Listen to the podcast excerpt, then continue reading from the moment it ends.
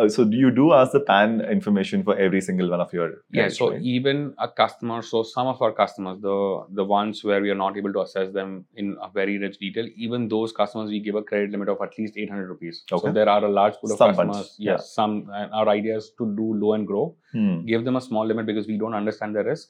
As they keep paying, keep increasing, the customer starts build with that data profile. 800, goes to 10,000 about four or five cycles itself.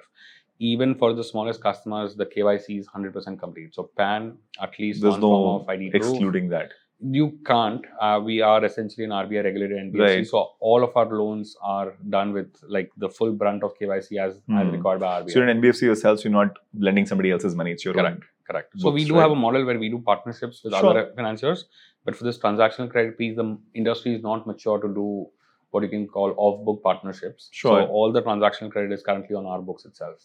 Awesome. So as far as uh, this person's credit behavior outside of your ecosystem is concerned, uh, would these be people who typically engaging with multiple uh, loan givers, or would this be largely, let's say, 80% of their loan needs are being met by you because you have access to the bank information and all of that, so it's possible to find out. So, uh, from a lending perspective, no, they don't get. Uh, so, these the customers that we deal with would usually have some lending obligations outside of ours, but they're very, very typical. They're either gold loans, where Okay. they've kind of taken their family gold and you know given it a gold loan lender and Hmm. gotten cash out of it because that is one of the loans that they usually easily qualify for. Okay. Uh, the other ones, if at all, are usually two-wheeler loans. But Hmm. outside of this, they generally don't have a lot of lending exposure outside of ours.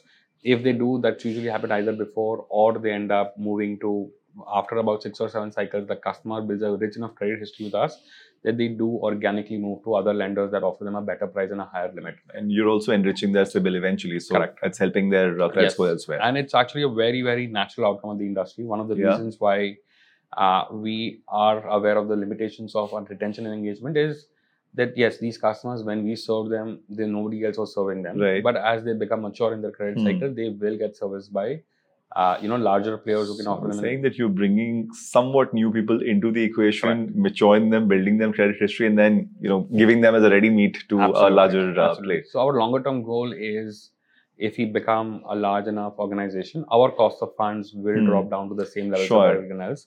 That's a larger larger term play for us, and that larger term being defined as the next three or four years Yeah, itself. I can imagine. And that's essentially what we are working towards. And towards. are you saying that because, uh, in effect, you're not able to bring the cost down below a certain level, so you can't service the guy once he has other options? That's in Absolutely, effect what yes. you're saying.